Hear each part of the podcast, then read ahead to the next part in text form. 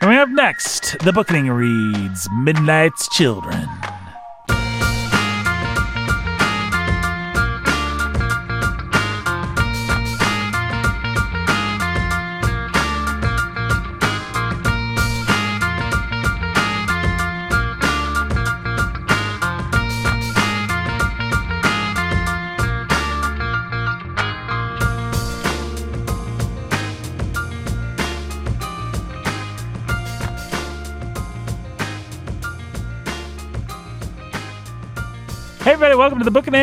Nathan Alberson, your humble and obedient host, joining you for another week. We got through those plays, and now we are into, I hope, a couple months of positive energy. I think, I think a lot of positive energy because people thought we were a little hard on Narnia, even though, you know, there's different points of view on that one. And then, Maybe that we weren't hard enough. then we had those uh, horror stories, and you guys lacked like the the finely tuned artistic sensibilities to appreciate the genius of of H.P. Lovecraft and Edgar Allan Poe Yep. and all that kind We of suck. stuff. Yeah, basically, you guys just didn't get it, couldn't couldn't couldn't understand. Blindly stood in front of the Mona Lisa and asked where you were. Now we are bringing the positive energy. Well, Mona Lisa's smaller than you think, so that is you my know. understanding, and behind a lot of glass. I've not Yeah. been, but that's I my saw the only Da Vinci painting that is not on European soil in the National Museum of Art.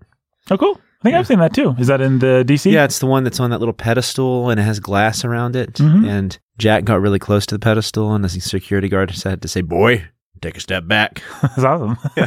and good for the security guard. I bet he looks forward every day to being able to do that. That prob- that's probably like the highlight of his day. what would be the highlight of your day if you were a security guard who had to stand watch up over a Da Vinci painting? I think it would be saying, "Boy, take a step back," yeah. And then shooting the kid. and then yeah, and then pulling out my my, my rifle. taser. I have to get you. Um, Run, boy. I'm going to I'll give you. five. That's what I was- the boy's done what he asked, but he's still coming for him.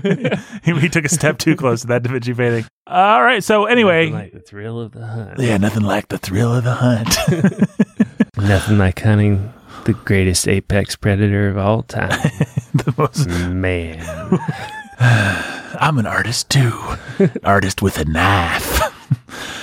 okay. Hey, that was a dark twist. No, he's just uh, chasing him with a knife. Yeah. He's making knife art, and he's gonna. He wants to give him a gonna- knife. Oh, he's gonna give him the knife. Yeah, he's giving Knife. him a knife. He gives every boy that steps too close to the Da Vinci a, a free knife. Oh, Yeah, there Yeah. you go. It's a knife okay, well, salesman. that- that's that's a much nicer yeah, he works on the side as a It's knife much salesman. Nicer sentiment. Oh. Jake, Oh. Jake. you have entered into the spirit of things. Jumped on the. In fact, wagon the podcast is canceled. That's all Our work here is wanted. done. Get, Jake, get Jake to voluntarily make a pun. Yeah, I think we're done. Oh boy! All right, I can go home now. Brandon. Good night. Good night. I think I don't know. Maybe we won't like Midnight's Children. I think we're gonna like it though. I don't know. I'm I'm hoping for some positive energy though because I like positive energy. I'll tell you what. Spoiler alert! I think some positive energy in January is coming with War and Peace because I'm feeling that positive Oh, man. energy. there's a gust of fresh air. Man. I am only about three or four hundred pages in so far. What's that? What is that? Like a quarter to a third of the way through? Yeah. hmm I was saying earlier today that if we turned this podcast into the Tolstoy podcast or the Tolstoy and Austin podcast, I would not be sad. And I told Jake that I had just been fan or not The fantasizing Tolstoyaning. the, the Tolstoy Tolstoyaning Tolstoyaning. this Tol Sounds very Russian. yeah the it's a- Tolstoyaning. Tolstoyaning. if you say it with a, an Italian accent, somehow it becomes Tolstoyaning. Ru- Ru- Russian, right? Get your spicy Tolstoy a meatball. Tolstoy. It's me, a Tolstoy. Um, versus select your player. Um, Tolstoy versus Austin. Let's go. Yahoo! Our listeners are too young for this. Uh, we just made a small 64. demographic of our listeners very happy. There's this app that I use to memorize Bible verses, and it's called Verses. And anytime I pull up that app, my brain automatically goes Verses. So that's one of those dumb things that's programmed into my brain From the one video game that you played. From the one video game that you I say played. You never played. I didn't play a lot of video games. I played some Mario Kart, some Ma- Smash Brothers. I mean, I played like your 16 bit side scroller kind of things. I love platform games. Uh, Midnight's Children. Maybe I don't know. So Tolstoy definitely positive energy. Oh, Yeah. the thing I was going to say is I, I said to Jake as I was reading Tolstoy, I was like, one day this book's going to be done, and then what am I going to do? I, it- Yeah. I might just have to go to back to the beginning and read a couple pages. Like, Yeah. just what's the point of going through life without having a Let me diet warn of you. Tolstoy? Have you guys made it to where he starts to philosophize and get weird with history? Oh, No. no. He does get he does go a little bit off the deep. He end. has a Russian politics chapter, and no, he it just starts interspersing these weird history chapters, and that's but it's mm. such a oh, large good. book. We needed some reason to not, or something to not like about this Yeah. book. Yeah. Whatever. I'm just going to like skim those things. that's all. That's I- all I I, ever did. I don't care. I would just skim those parts. To me, those aren't even really. It's such a huge book Mhm. that there are sections of the book that don't even feel like the book to me. Right. Can we expurgate that Yeah. in Anna I- Karenina someday and just get rid of like the dumb, boring Russian politics in Karenina Yeah, and dumb philosophizing in War and Peace? And while we're at it, get rid of the whole last chapter of Huck Finn and then have the three three of the greatest masterpieces the world's ever known. Yeah. Beef up the ending to persuasion a little bit. I think we can we can Yeah. do some good work. And uh, I had a professor at my undergraduate Time institution, editors, editors. time editor. Time editors. Oh, I editors. love time editors. Bookening spinoff. The Bookening Yeah. presents time editors. Great. This is great. This is our Yeah. TV show. Can they do it in time? yes, they can. They have a time machine. We have a time machine. We go back and we Yeah. fix everything. it's one of the easiest things for them to do, get things done in time. Did we get that done in time? Nope. Oh well, you know, we'll just hmm. Go back and go do it back again? and Shakespeare, you need to make sure we know what happened to the fool. We Wait. we can we can do that. I, I like time editors. I'm excited about this. yeah. You know what? I think the new listeners are still here. I think wouldn't they that- I be? think why wouldn't they This be? conversation's been so entertaining. I had a thought I was starting. Yeah, go ahead. All I, all I was saying is I had a professor. dangerous, Yeah. very dangerous. who took uh, in her book club she took anna karenina and they expurgated all of the levin and kitty's parts And Oh. all they read was the anna and vronsky Boo. Boo. that's what i told her i told her she was awful Boo. It's- it was a sad Boo. thought. it was a sad It thought. was a sad thought. she was a strange professor she was pale hmm and she had two um, greyhounds that she would go everywhere on campus with Well, I I- remember you telling that story before, and I am just as sad about it now as I was then. yeah I say boo. I say boo. Hey, that's another character from Smash Brothers, the little ghost guy. Speaking of ghost guys, that's Ghost Brandon, the scholar who's a baller of reading, as Pastor Jacob Menzel. He's the pastor who's a master of reading again. yeah I'm Nathan Alberson, your humble and obedient host. We're welcoming you to another episode of The Bookening. We're talking about Midnight's Children by one. Salman Rushdie. Midnight's Children. yeah What's that sound? oh no It's the sound of the guns going off, oh. folks. Couple bang bang guns going off. Brandon Chastain's firing him. He just Jake caught one in the chest. It's happened before. It'll probably happen again. And Brandon is yeah firing those guns because he's from Texas, and Uh-huh. that makes him the And that's just contextual. what Texans do. They just fire guns. Fire guns randomly. off. He's throwing his ten gallon hat in the air, i am screaming yeehaw. screaming "Yeehaw!" rearing back on the the steed that he's riding. Very quiet yeehaw. It is a and very qu- quiet steed. Yep. Yeah, you can't. not not much of a, yeehaw, is it, Jake? Not nope. Pretty. One of my, one lame. might almost say non-existent. are we supposed to get started Yeah. With a hail, Yeehaw! take it away. So, getting in preparing for this, Getting in, preparing for this. in getting in preparing for this, getting and preparing. getting or- in preparing, Yeah, okay. Yeah. getting in Uh-huh. preparing, Okay. in getting and preparing for this, as we've said, uh, uh, I had a lot of fun. So, I approached this very similarly to how I approached getting ready for Ishiguro's context. Because what's neat about having an author like Salman Rushdie is he is a contemporary. He's still alive. And there are lots of interviews, and you can go and you can watch um, these interviews on YouTube or wherever you get your fine interview sources. Mhm. and so you can actually see him explain his works to you. You can see him explain his life to you and get a feel for who he is. And it's fun. There's one that I really recommend people go. Maybe we can put this on something. Yeah. Throw it in Slack and I'll. We'll I'll- throw it in Slack, and it's uh, it's by the Louisiana Collective or something like that. But it was just just it's this interview about him ex- t- talking about his childhood and who he was, and the situation surrounding the fatwa, but also uh, surrounding the creation and writing of this book. And so it's really it's it's interesting and uh, he's a very fascinating character. He's not necessarily a good character. After the 1980s, when he became famous, and then once the fatwa kind of started to die down in the 2000s, his he would he divorced his first wife, who he had his first son with, and then he famously married that woman who was on Top Chef. So he became a kind of celebrity with, and he's he's an interesting character. But we'll start with his biography. He was born in India. He was born in 1947 in Bombay, and at that time it was then British in India, into a Kashmiri Muslim family. And this is all important because, as you know, in this book, the cultural identity of people in India at the time, their relation to Britain, their relation to either their Hindu or their Muslim origins, all these, all, this would be heavily define your cultural status, your caste status, all these aspects of who you are, who you, the sort of privileges that you had, the sort of access to jobs and to education that you would have. And so the Kashmiri Muslims, they were part of the upper caste system. Even though within the Hindus, eventually after the independence, and you would have the struggles. Have you guys seen Slumdog Millionaire? I've never seen Slumdog Millionaire. Nope. You guys have not seen Slumdog Millionaire. Nope. But he actually him he was a Kashmiri Muslim, and he was born in 1947. So he had a lot of the experiences that you see in Midnight's Children. These are direct autobiographical events from his own life. His father was a Cambridge educated lawyer turned businessman, and he would be educated at a boarding school. That's what that's the word I'm looking for in Bombay. But then eventually he would also go to rugby school in Warwickshire, and then eventually go to King's College, Cambridge, where he would study history. And so he had this well, wealthy, well off educational background.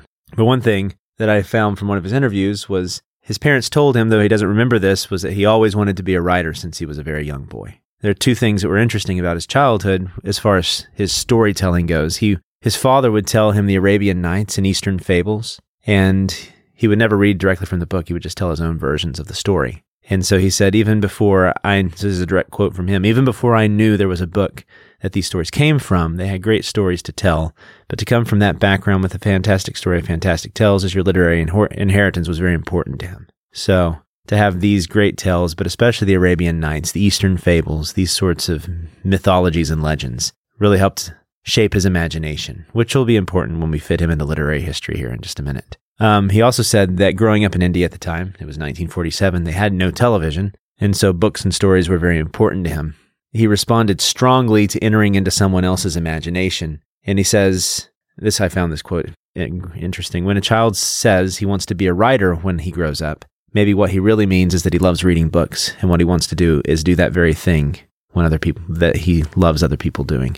So, in other words, he wants to write books because he loves to read and loves to hear stories. He wants to do that. He wants to be a storyteller. And so, f- even from childhood, he always wanted to be a storyteller. And you can tell in this book, I mean, this is one of the flavors of this book is he is just a storyteller. He likes to weave a story for you. Mm-hmm. And it's complicated and he has this sort of magic to the way he tells a story that's unrivaled. I think it's important for listeners who might be wondering why are we doing Midnight's Children? So before we get further into his biography, this book was incredibly influential. It was published in 1981. It made his career. It won the Booker Prize at the time uh, in 1981. And the Booker Prize is like it's a it's a big prize in Britain. It's been around since the late 1960s. And then every so often they'll do like a 25th anniversary or 40th anniversary best of the Booker uh, contest. And at the 25th anniversary and the 40th anniversary, Midnight's Children won. So of all the Booker Prize winners, his book is seen as the best that has ever received the Booker Prize. So this is like of the modern literature, of, of postmodern literature, however you want to describe this book, this is seen as one of the most important books of the 20th century. And I think that it's been around for 33 years now. Even though the Satanic Verses is studied more often because of the fatwa against it, most people see Midnight's Children as his masterpiece. This is a book that's going to last and stay with us for a long time. I say that because maybe maybe certain categories of our listeners maybe never had never even thought of reading Salman Rushdie before Mhm. because you know he's just a modern writer. Why would I read him? He's not one of the old guys, Mhm. but he is important and he will be important. I have no doubt that this is going to be a canonical book. it does the things that the great books we've read do. It it has similarities to Dickens and to Tolstoy and to things like that. So, and I'm sure we'll get we'll talk all about that. Anyways, some of the literary things that he read when he was young, he read the Arabian Nights, as I said, but he also was heavily influenced by uh, Hans Christian Andersen, Hmm. particularly The Snow Queen and The Shadow, which are apparently two of his darker stories that have the fairy tale elements to it, but in a darker overtone. Mhm. And especially with The Shadow, you can see at the end of this book where you have Indira Gandhi as the woman with part black hair, part green hair, Mhm. that sort of magical realism that gets wrapped into it. You can see that sort of fairy tale quality uh, heavily influencing his imagination there. He liked Lewis Carroll as well. And apparently, he also loved stories about English boarding schools. He thinks that had Harry Potter been written at a time, he would have probably loved it. Hmm. And he was really disappointed, as C.S. Lewis was, when he actually had to go to a boarding school and find out that they were not everything he had hoped they would be. and he has very little, and it's interesting, you can find very little about his childhood years, other than he had a fairly good relationship with his parents. He went to boarding school. He was wealthy. He was, if you watch Slumdog Millionaire, he was not one of the lower caste systems, Mhm. or lo- one of the lower caste uh, families. He would have been very similar, probably to Salim in Mhm. his situation. One thing that he really stresses is that he learned at that time that when he would read books, especially books from other pl- parts of the world, it would open up to him worlds that are not his own. And by reading about other cultures, he can learn something about them. If you guys ever read Windows to the World or something by Leland Ryken, in which he gets from C.S. Lewis, where literature is a window to the world, and you climb through that window into another world. And this is so at the end of Lewis's uh, The Discarded Image, he has a part where he says that if you really want to understand Virgil, you got to understand Virgil's world.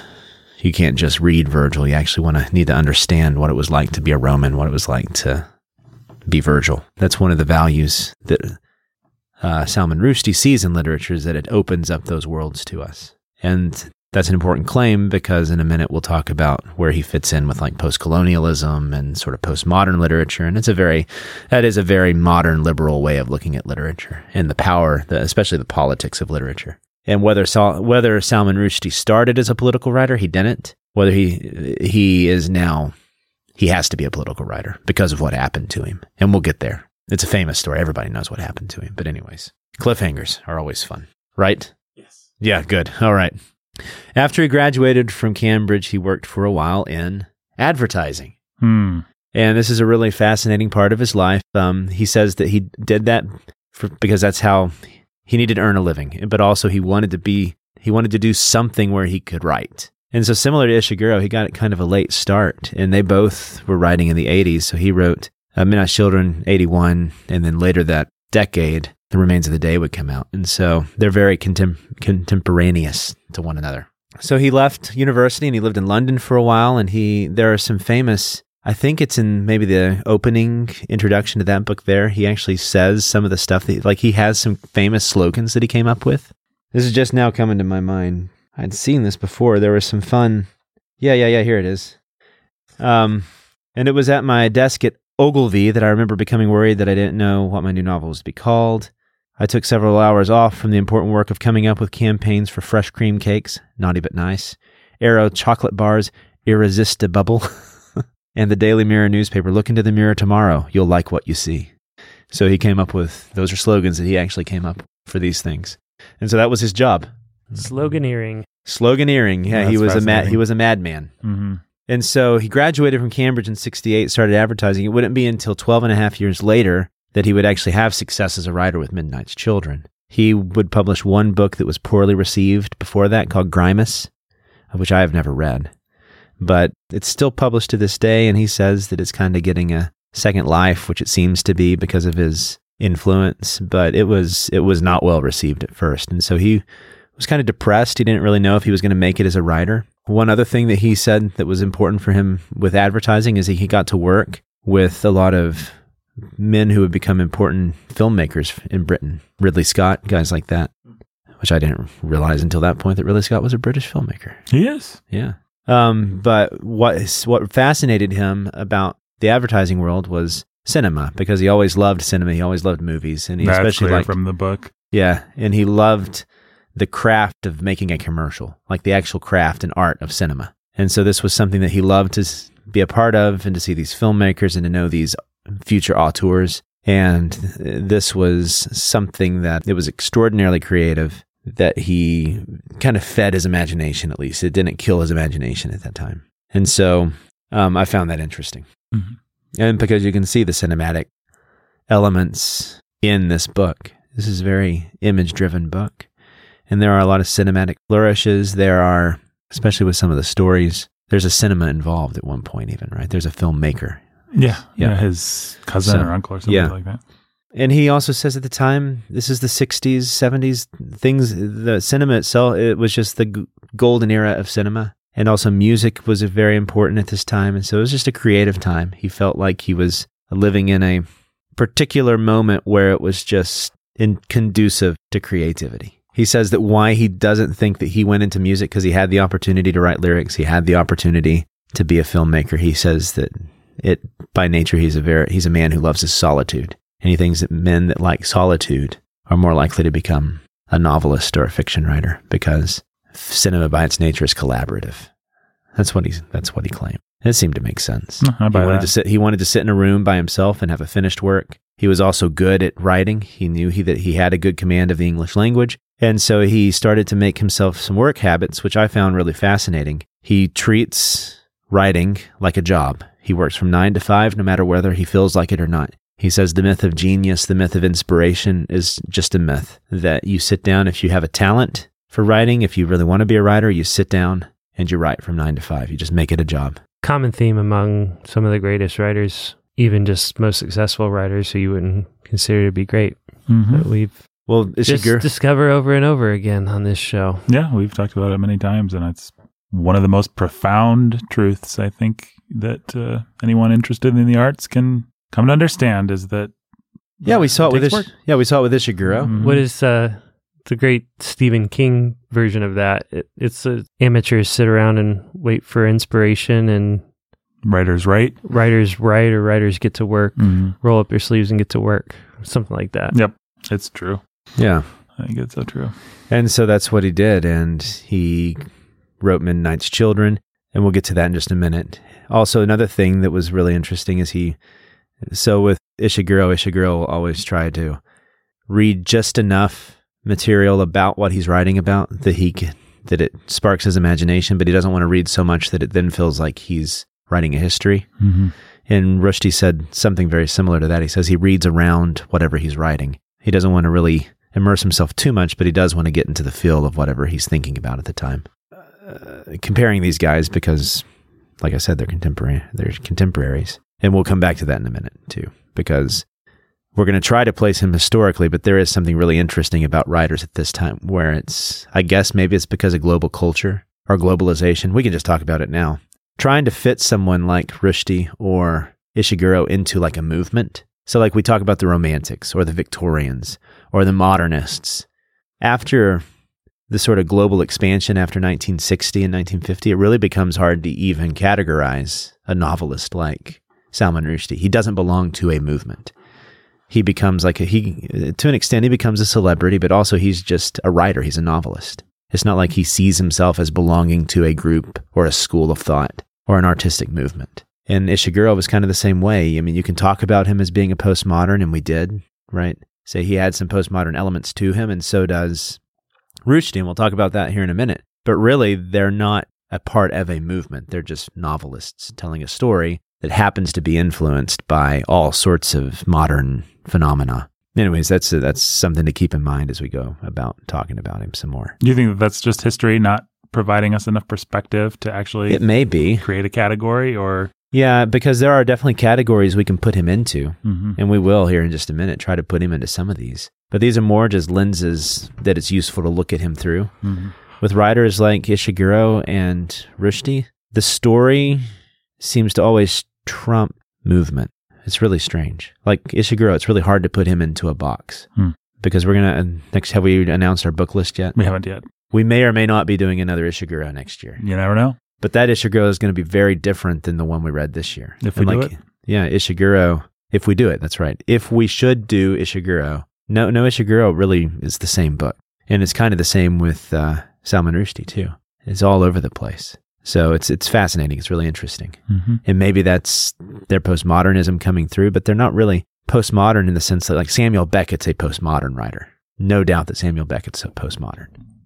Anyways, I find this really fascinating. I'm trying to figure it out. And so, all right. So now back to 1981, because that's when Midnight's Children was published. And he had been right. It took him five years to write this book. And so once he had the draft finished, he felt like it was an important book, but he really didn't know until finally a publisher took it and then it just exploded. It became huge, immensely successful, sold a lot of copies, and also won the Booker Prize.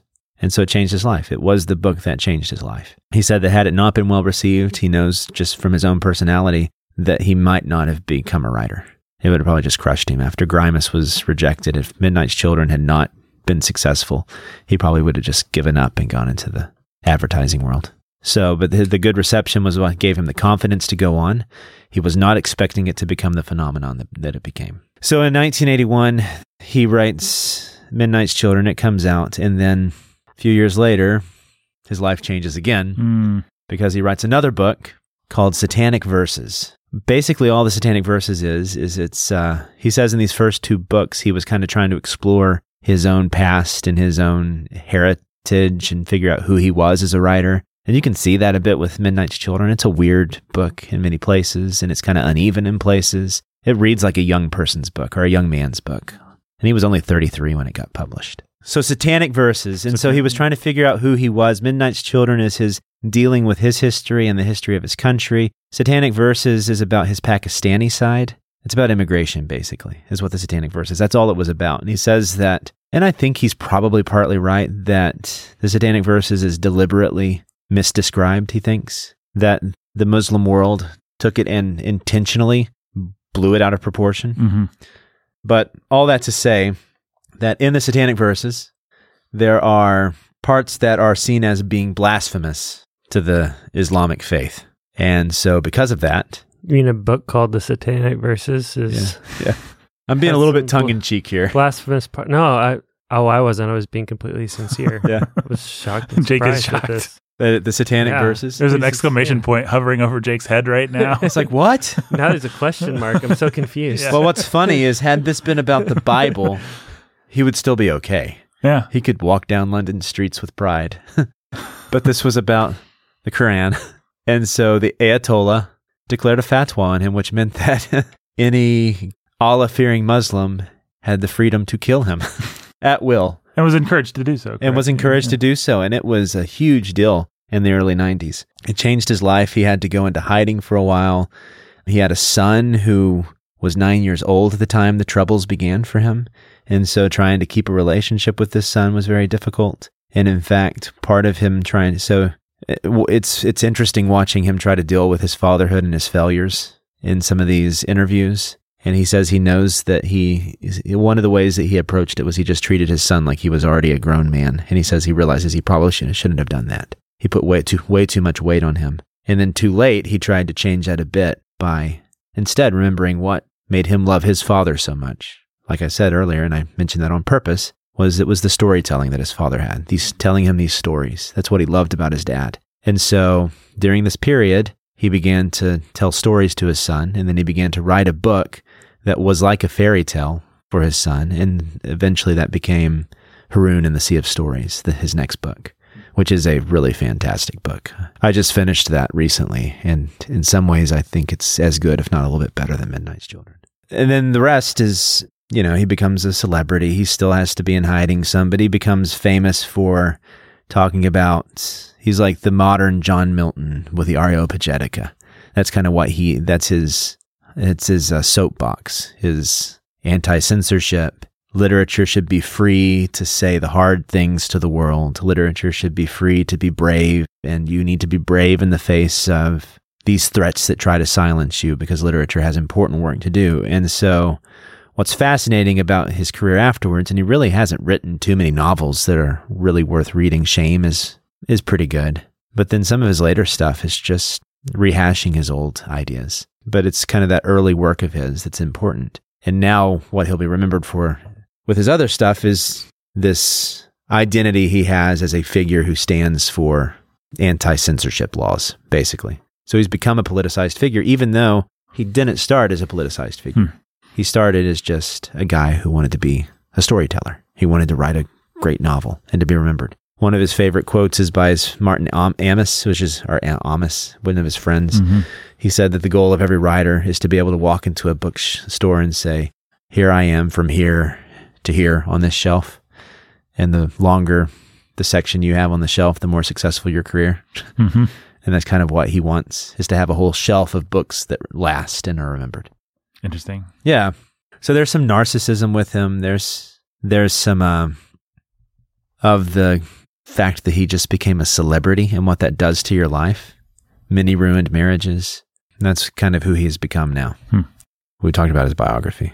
So now I'll start placing him in literary history. One of the things that's interesting is this book is so full of the history of India, and yet he really doesn't talk much about his time in India. And yet the fact that he was a Kashmiri Muslim, he's not practicing anymore, but he was raised Kashmiri Muslim. The fact that he has this Indian heritage to him, it's very, it's that is all that this book is about, Mhm. right? And the way that this book relates to this particular character and how he is tied literally to the history of his country. Like everything that happens to him is in some way mirroring the end of the British rule in India and the rise of power of the new Indian Republic. And so he's born, he's born at midnight on the day of India's independence, right? And then he's closely tied to the coming of Indira Gandhi. And she was the prime minister who would then lead into what was called the, the emergency. And that is when the Midnight's children are all gathered and put into that prison. And the emerg- and that's symbolically re- related to what happened during the state of emergency with Indira Gandhi and the oppression. And so um, this book is very political in that sense, but then also it's just a story, right? It's a, it's it's it's interesting, and I'm sure and we'll get to that in, a in a little bit. Uh, one quote from him as we move into this part, he says that facts are slippery. The truth isn't. So he's talking here about why he thinks fiction is important. Someone, this was from the Harvard Business Review, and they asked him why should a businessman read fiction, and he said that facts are slippery. The truth is imperfect. Fiction recognizes that. There's also another kind of truth, the truth of how we human beings relate to one another, to place, to ideas, and to belief systems, and you only find that in a novel. And so those are the two defenses he would have as to why should Steve Jobs read fiction, Right. right? Because it shows them that the way that they perceive the world might not be the right way of perceiving the world. It might just it might be just perception and a lie. Or and also that they need to know other ways of relating to people, to places, to ideas and belief systems outside their own. That's what fiction can do for us. That's the closest that I found to him actually making a statement as to his own beliefs about his fiction. And so, you guys have anything you want to add right now? 65% agree with that. Yeah.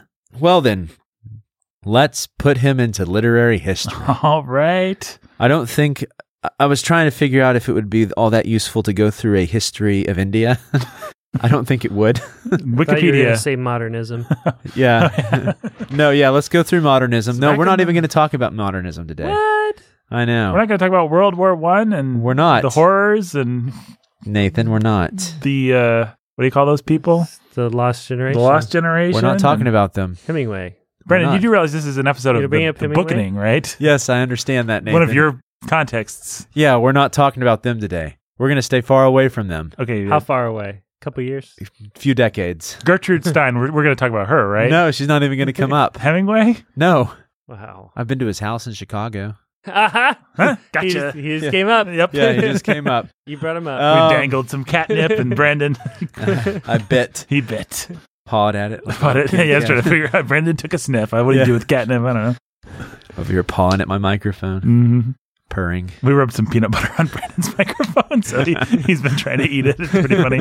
Um, Okay. okay, All right. what are we doing? So we got through the bio, Nathan. not I'm- a history. I'm- we're not doing a history of India. I'm- India. We're not doing it. I mean, I just gave everything you need to know. They used to be. They used to be a British colony, Mhm. and then they won their independence. They were no longer a British colony. Mm. And that's where this book begins, is at the Mm. independence of the Indian Republic. There were two primary people groups, the Muslims and the Hindus. They didn't get along. You don't. To say. try and resolve some of this tension, they split off Pakistan. But there was this small fragment of land, the Kashmir Valley, that they would fight over with India for a long time. And that's, mm, you can see that in the book, right? When he has to go to Pakistan and then he becomes that Pakistani soldier for a while where he completely man loses dog. all memory. Yeah. Yep. And the monkey, the brass monkey became Jamila Singer. Yeah, that's right. And you get that weird scene in the jungle where all his memories come back to him. Yeah. Man, it's such a weird book. It's a very strange book. that all leads you up to Indira Gandhi becoming president. And then, like I said, and you can go and you can read about all this. I mean, Wikipedia has plenty and lots of stuff. The emergency was Eh, But the pretty emergency, horrific. the emergency was pretty horrific, and that's what he saw as being the kind of like the totalitarian end of the freedom of the Indian Republic. All the stuff about like the Midnight's children all are sterilized, and there were forced sterilizations. There really were forced and sterilizations. All that kind of stuff. yeah, It's it was pretty- awful. Pretty grotesque. It was really horrible. There were assassinations attempts and stuff, and that some think that like she made the assassination attempt so that she could then have a reason to instate the emergency. There was a lot of shady stuff going on. hmm We should He- just say for people who don't know, Indira Gandhi not related to Mahatma. no, yeah, she has nothing to do with Mahatma Gandhi at all. No relation. Um, her father was one of the first prime ministers, maybe the first, one of the first important leaders of India after the republic came into existence, and then she came to power. So the Gandhis, that particular branch of the Gandhis, were always just political powers. They were like the Bush family. Mhm.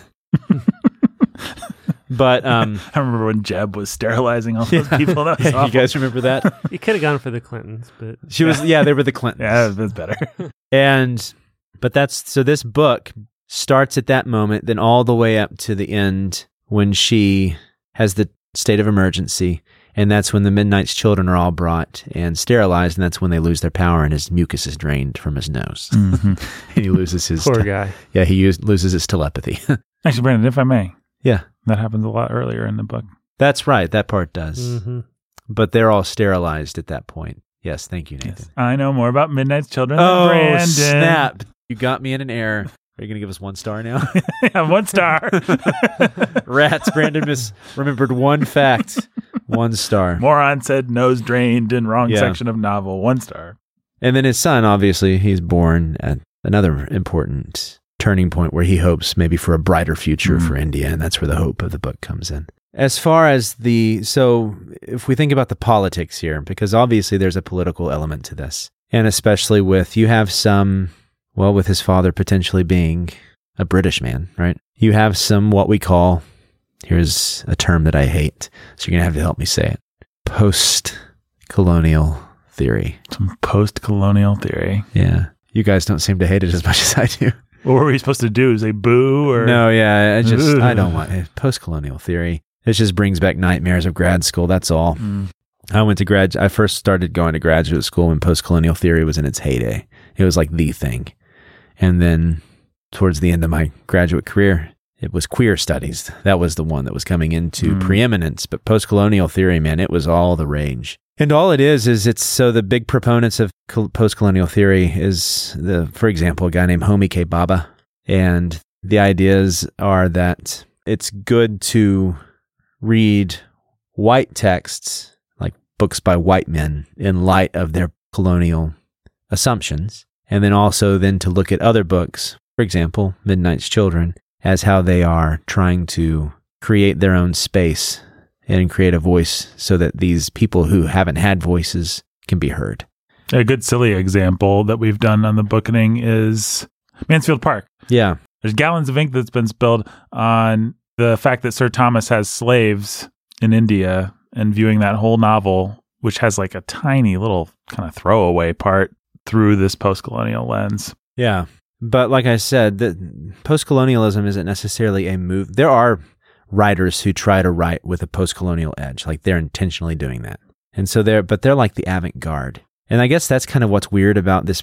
Maybe it just is postmodernism, but you see these little fragments where you'll have people doing sp- specific things and they're trying to do things as a group, like post-colonial art, but they're like the avant-garde. They're not usually the ones that are in the forefront. Like Salman Rushdie doesn't think of himself intentionally as a post-colonial writer. Can you read his book post-colonially? Yes, you can. There are definitely things that are going on there with a post colonial lens. And so with that, you get the ideas of like, so you you've heard the term the other.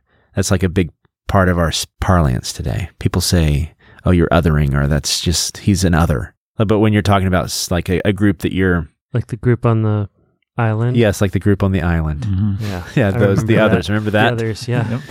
No, it's the political idea that it's a group that you other, right? So we're You talking make- about the Nicole Kidman movie. Now, Yeah. the others. You right? make them other than yourself, Right. right. And you do that intentionally because you have to then have your own white supremacy validated. Mhm. And so you other this people.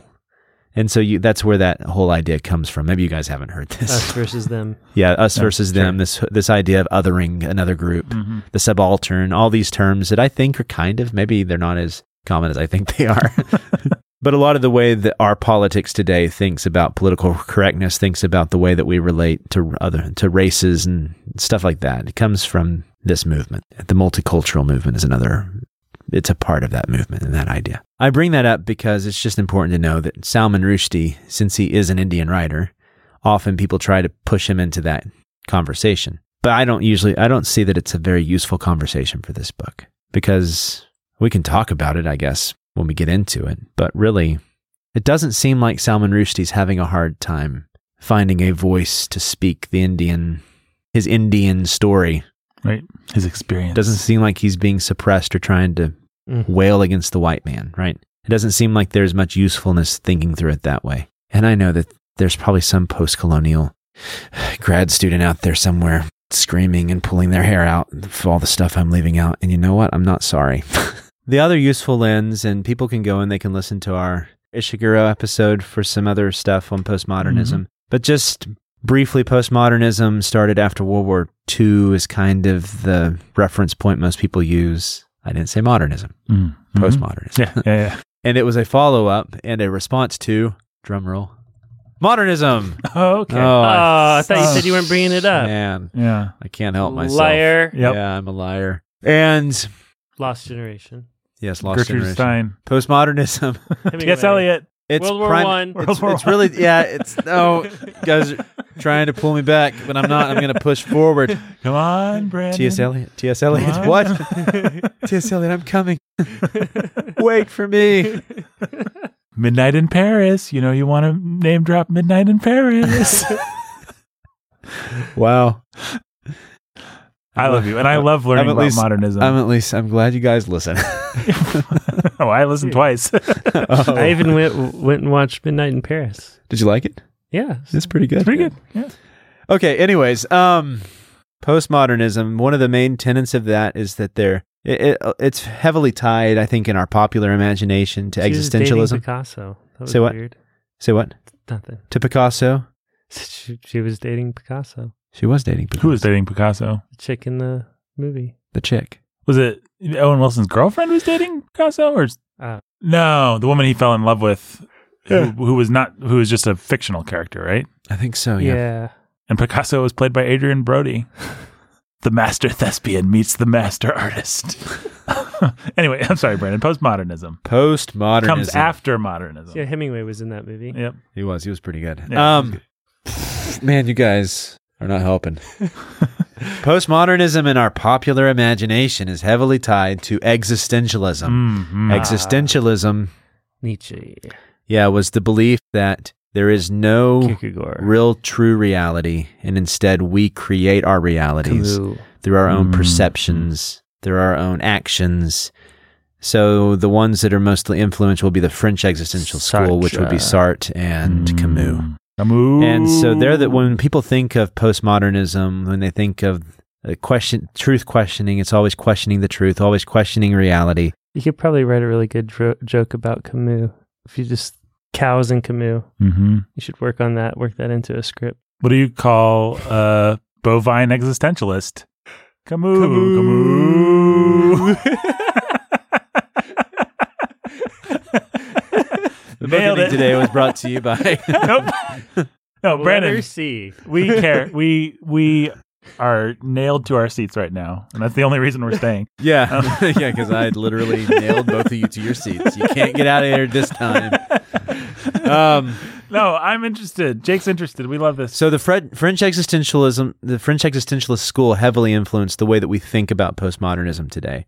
And an, another element that got added were some of the French literary theorists at the time, kind of by like Roland Barthes and Michel Foucault, these guys who added this element of since we can't know reality, since we can't know truth, we the way we approach it best is through irony and through play, Mm. through being playful, through being ironic. And so you can definitely see these elements in Midnight's Children. A lot of playfulness, a lot of irony, a lot of questioning truth. Like when the narrator himself begins to wonder, well, I don't actually know if that's what actually happened. But it doesn't matter if that's not what really happened. What matters is the truth that we're getting out of it now, right? And sometimes fictional truth. And so there's a really interesting passage in the book where this kind of comes out in flying colors. Mm. He waves his banner, and these are very postmodern elements to the story. because Padma is always saying, "You changed the story, Salim," and he's like, "Shut up! I can change the story." Yeah, it doesn't matter. What matters is the truth that I'm telling now, Mhm. or whatever it is, the reality, whatever I'm trying to convey at this moment. And that's a very postmodern sensibility, even though you have elements of that, like even with like Tristram Shandy, some elements even like David Copperfield. Weirdly enough, the Scarlet Letter. Mm. I was reading that recently, and there's this weird moment where Hawthorne pauses the book, and he's never talked as a third person omniscient narrator just directly to you, but he stops and says, Now, reader, these are just, this is basically hearsay. These are things that I heard from this person who heard from this person. And whether or not it's the truth, who knows? And you're just like, What in the world just happened? that was eh, okay, anyways. so, all that to say is these these have always been elements of storytelling, but becoming like the intentional way that we can actually access where literature can maybe hopefully access some sort of truth became predominant, especially in this postmodern moment. Does that make sense? Where th- this is what literature, serious literature, tried to do. And Midnight's Children fits right into that sort of storytelling. Through story, like he said, we can access some sort of truth. Through story, we can question the idea of truth with a capital T in general, and hopefully maybe come to smaller truths about ourselves and understanding of other humans and stuff like that, right? And so this is very postmodern. And then this idea that through playfulness, through irony, which is really just rebellion, because what we don't want to do is respect convention for convention's sake. We always want to be experimenting and toying with form and trying to reshape things and see through our reshaping and through our questioning, through our weird narrative devices, through our weird uh, structure, through all this breaking apart of convention, try to come to maybe something new that can tell us something about reality that we didn't know before. So an experimentation is kind of at the heart of it as well. You definitely see that here too. The other thing though that you really see here, which is the closest you're going to find to being able to categorize this book, if that's what somebody really wants to do, is to take like the branding iron and brand that. Here's what this book is. Mm. It's this little subset of postmodernism that was also a branch off of surrealism that kind of preceded postmodernism because surrealism and Dadaism, those were actually modernist movements. but it's this little creature called magical realism. Magical realism. Yeah. This is what I've been waiting for. Me too. Yeah. It's uh, magical realism. Uh, it it adapts itself very easily to postmodernism. But really, it has its roots in fable, it has its roots in fairy tale, and it has its heaviest roots in South America. Hmm. Okay. Especially with so the origins were um they come from Latin America. And so you had some Cuban writers who were uh, pretty important in the 20s with surrealism, but it wouldn't be until you guys know the first really important magic realist author that Mm. kind of made it a thing. Uh, what's his face? One Hundred Years of Solitude, right? No, it was actually before, a little bit before him, Louis Jorge Luis Borges. Oh, Borges. I was And wondering if Borges Borges. was going to enter into this. Historia Universal I want de you la guys to know that I was thinking about Borges from the moment you said South America, and I just didn't have the courage to say it because I'm, not, I'm oh, not Brandon. don't don't give him a fist bump. I He's fist bumping my cowardice. I believe him. don't fist bump his cowardice. You don't believe him? well, I don't know. I just feel like I deserve a little credit too. Fine, here. Uh, you you were about to say the second guy that kind of made this important. And I knew that Borges. I I I, I was- trust you. I was Nathan. thinking about Borges too. No, you've never heard of Borges. For who? I, I, I don't know Ooh. anything about Borges except South American and magical realism, and we were going to do them once, then we didn't. yeah. mm-hmm. And so Borges, 40s and 50s, he was writing in the 40s and 50s. He was so it had these elements of surrealism to it. Surrealism was a movement, it was especially a visual arts movement, but you had it in poetry as well, where you tried to twist reality in strange and often Perverse. uncanny ways and perverse ways that Mhm. were tied to psychoanalysis and dreams and stuff. And so the fam- the most famous example we have is that one guy. What's his name? Dalí. Dalí. Yes. Who I think that's who that's who that guy plays. He plays Dalí, doesn't he? Adrien Brody. Yeah. Yeah, maybe he does. Yeah, he's got the dorky. The rhinoceros. mustache and- yeah. yeah. Um that's surrealism and it tried to twist reality and and so it, I mean you can see why it was a precursor to postmodernism. It kind of was a postmodern movement before postmodernism was cool, right? Mhm. Surrealism was there we go. Surrealism was postmodernism before postmodernism was cool. I love it. It's a mixed T-shirt. But a lot of these surrealist auth- uh, uh, writers and thinkers, they would, they for some reason, they were all kind of located in Latin America. Borges would be heavily influenced by them, and he would write his little short stories. Which the tenets of, of magical realism is it must be in a setting that seems like the real world. Right, that's that's essential to it. hmm It's not a fantasy world. It's not a science fiction world. It's a fan. It's it's a real historical Earth setting. And then into this historical Earth setting, you have some sort of fantastical element, something supernatural, something magical that happens uh, that forces you to question that reality. But also, that fantastical element is just also kind of seen as something that's just a part of this world, even. And so, obviously, here is Salim Sinai's elephant nose and his snot that allows him to connect all to the Midnight's children. These fantastical elements are supposed to question, force you to question reality, but then also force you to think in a very, it is similar to surrealism in this way, twist reality for you so that it can try and help you maybe see the world in a different light, right? And so, um, also, it's just because it was, it's a fun feeling. And I think that when, like, when the other famous magical realist writer that you were about to say was Gabriel Garcia Marquez, Mhm. who was writing at the same time. In his books, you never really get the sense that he's trying to use his magical realism to, like, he doesn't have like a moral or a um, political aim for his magical realism. He doesn't have the. It's just completely like, it's kind of like a Poe story. It's completely just for the tone, it's for the effect. Mhm. And that's also what I get out of Borges too.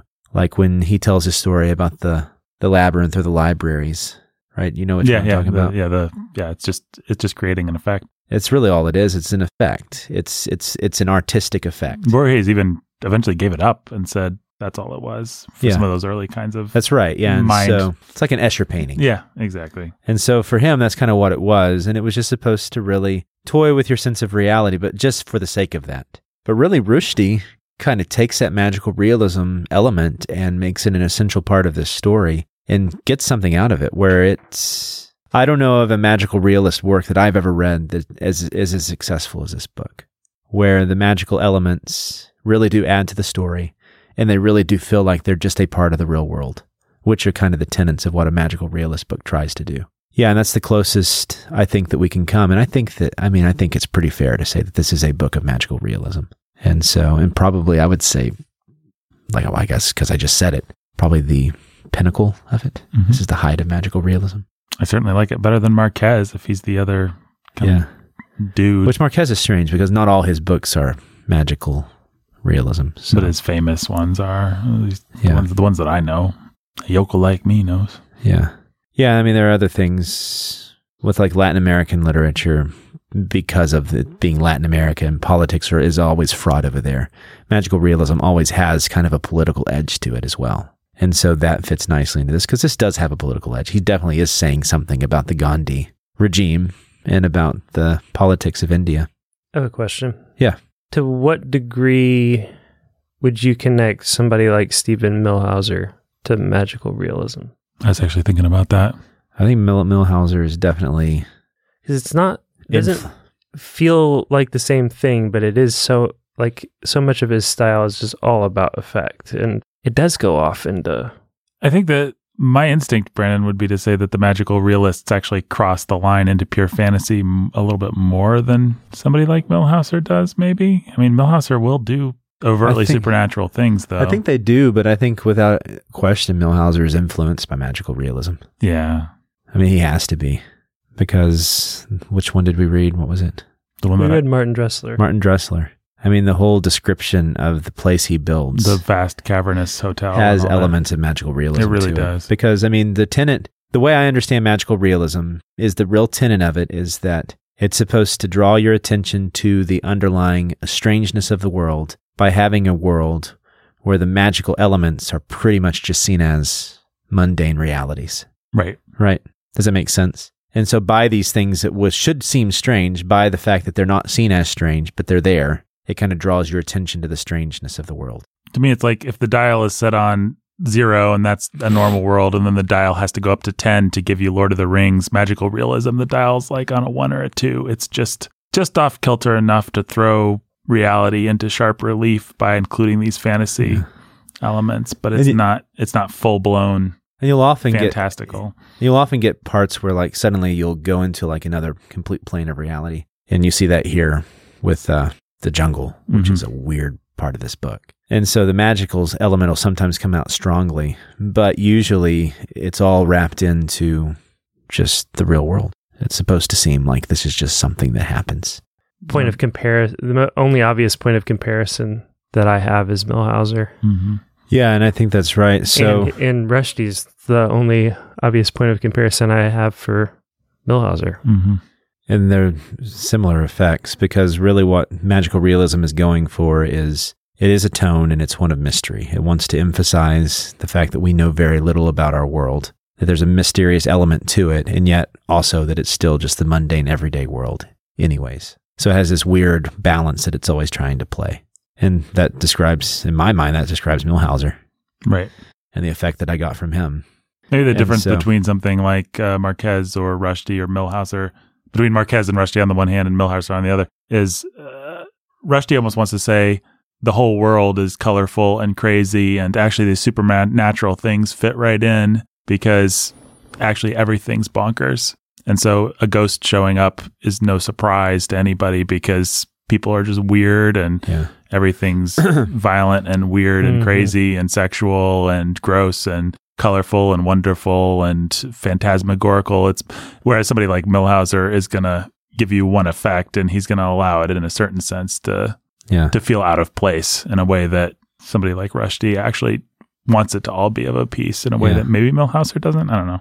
Well, one, Well, one- in Millhauser, it's like the Fantastics intruding on, On normalcy. mm, yeah, then, yeah, ordinary, mundane. Yeah, Rushdie wants us to see how crazy and unmundane He's always, our world is. yeah, Rushdie. The world's all colorful all over the place, and Right. Everybody's In- an eccentric and in- in- everyone's crazy. in Millhauser, everything is black and white except for in this one place that he wants to draw. It's just stark relief Mhm. to Yeah. that. Or I guess I don't know if that's mixing metaphors. He just like you know wherever it is, what if it's a short story or if it's the Grand Budapest Hotel or whatever that thing's called. Yeah. It's like everybody else is uh, building normal hotels, and Martin Dressler's the guy that delved deep into this psychotic, crazy hotel th- dream. But in Rushdie, everybody would be building their own weird hotels, and Yeah. Yeah. Well, one quote I found that was pretty fun is this Mexican critic. He said that if you can describe it, it's not magical realism. Yeah. And so the point is that this is one of the most notoriously difficult concepts in, in literature to actually pin down and say that this is what the definition is. Right. Because you have so many, it's, it's just, it's, a catch-all to describe yeah. a kind of feeling. and a tone, a feeling of mystery. Yeah. So, like some critics say that magical realism as a tone should then be stretched back to include people who didn't even think of themselves as magical realists, like Kafka. right. Which, I mean, the Metamorphosis, yeah, there's a sense of magical realism to that. So, the most convenient way I think of it is that it really was a movement like surrealism that did start. Oh, in in Argentina, Mm-hmm. where we have a good friend from Argentina. Mm-hmm. It's one of the uh, an actual important literary movement came out of there, and that there were some writers who s- at least were heavily influenced and saw themselves as fitting into that category. Rushdie would have known of Borges and Marquez and would have seen that as being a way to tell this story they wanted to tell about this person being linked to the history of his own nation. And so, if you're going to do a story like that, what category of literature do you draw from? You draw from magical realism, right? And that's not to say that Rushdie is a magical realist writer, because not all his books are. But this is a magical realist book, and I think it's because Rushdie, in good postmodern fashion, can just borrow whatever truth he wants at the moment to tell Mhm. his story and to tell a really good one. Yeah. So, yeah, that's the context I got. That's the context you got. Well, I got some donor shout outs to do before this episode closes. Guys, if you will please, I'm just going to read off these donor shout outs pretty quickly. Sounds good. If you guys can make some some jungle animal sounds I will. so that our listeners feel like they're in a jungle, that'd be good. All right, here we go. Robert and Rhonda the Lovebirds, the Artful Anthony Dodger, Little Anthony's Cigar Store, the Immortal Chelsea E, Jimmy Bean and Little Annie Oakley, Lily of the Valley, Andrew and Esther the Lovebirds, Meow. the Keith Master, David's Mighty Men Trucking, Bah. John and Jill and little baby Max, Jay and Katie, who are cold and love cheese, and also C.S. Lewis and Gilding to a Faces. Caw, caw. Fairy, Princess of Wonder and Happiness, Mother Beth, Consul Prime Adam, Galactic Princess Emily, Jeremy, the Dark Hooded Lord of Death, and Dark Prince Bear, and Princess Bug of Death Doom Die, Nathan, not me, Maya, Ryan, the Red Avenger, and Judith of the Ladies of Justice, Danny, the Dude, DJ Sammy G, Ian, Dana Tiberius, Eric and uh, Catherine Cheap, cheap. from Yon Window Breaks, Squeak, squeak, squeak. Professor and Lady X, Rabbit. Rabbit. Lavender Oink. Green, Dylan, Dylan, Lavender's. Dylan, Dylan, Lavender's Blue, Lavender's Green, Dylan, Dylan, I love you too. No Constrictor, Mara Cheap, Um, Natalie with a battery cheap, of Kung Fu Mastery, cheap, the cheap, fair and yeah. fragrant maiden Chloe, I already said Six pack. Zach with the mean attack, and Quack. Catherine with the Quack, knack for laying quack, down quack, the quack. smack, Anthony who is cold and hates life, Honk. liberty, and the pursuit of Honk. cheese. Um, Jiu-Jitsu, Jeffrey the Texas Ranger, uh, Fly together. yeah. Rachel. Leper Tank Thomas, of course, No. lest we forget Leper Tank Thomas. All right, no more jungle. We, now we need to name some new donors and welcome to the, to the donor shout outs family. First of all, this is only Leper Tank Thomas's second donor shout out. So Hey, thank Leper you, Leper Tank Tank, Thomas. Old Leper Tank Thomas. forgot about himself. Leper Leopard Tank Tank Thomas. Thomas. Yep. Thomas I did not. Tank. Well, yeah. I won't forget you forever. I- no, No. Now we've got Ellen. DeGeneres? No, well maybe. Uh, no, it's not. I checked. It's not Ellen DeGeneres. You checked. Just Uh, to make sure. just to make sure. Just now. So, what kind of a shout out name do you guys want to give Ellen? An awesome one, obviously. All right, yeah. Brandon, name Uh-huh. the first word that comes into your mind. One, two, three, go. Tabasco. Uh, Jake, first word that comes into your mind. One, two, three, go. Pizza. Tabasco pizza. Nope. All right, Brandon, name the first awesome word that comes into your mind. One, two, three, go. Cheetah. Oh, good. The- I like it already. Bra- Jake, awesome word. One, two, three, go. Awesome. Uh, cheetah, awesome cheetah, le- le- awesome cheetah, Ellen. Not bad. That's kind of bad. Yes, All right, thanks. you know what, Ellen? I'm sorry. I shouldn't throw to the boys. Only I know how to name. You, you will be Ellen, the ninja. There we have does We already have a ninja. Do we have ninjas? All right. Yeah. How about Midnight Ellen? Midnight Ellen. Midnight's Ellen. Midnight's Ellen. Yeah. Ooh, I like Midnight's Ellen. All right. And we've got Congetta. Congetta. Welcome, Congetta. And thank you for supporting the Bookening. Welcome. King Congetta. You think she like that? Oh, I bet you're the first person to suggest that one. Queen Congetta. Queen Congetta. There we go. All right, we got Midnight's Ellen and Queen Queen Congetta. Thanks for supporting us.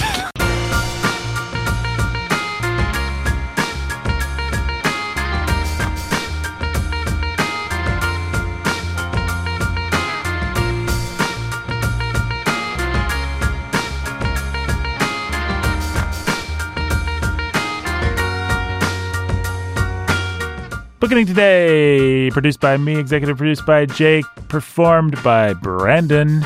And we want to thank you for supporting us. If you want your name on that donor shout out list, you want to hear some jungle animal sounds going on while I read your name, patreon.com forward slash the Bookening is the place for you. Go there, sign up for as little as $10 a month. We'll give you a shout out. Sign up for a little less. We'll give you other cool stuff. Sign up for a little more. We'll give you yet more cool stuff bookening.com or no, no, I'm sorry, patreon.com forward slash the Bookening. All your Bookening support needs will be fulfilled there. Sign up for $100 a month. You can choose a book for us to read within reason.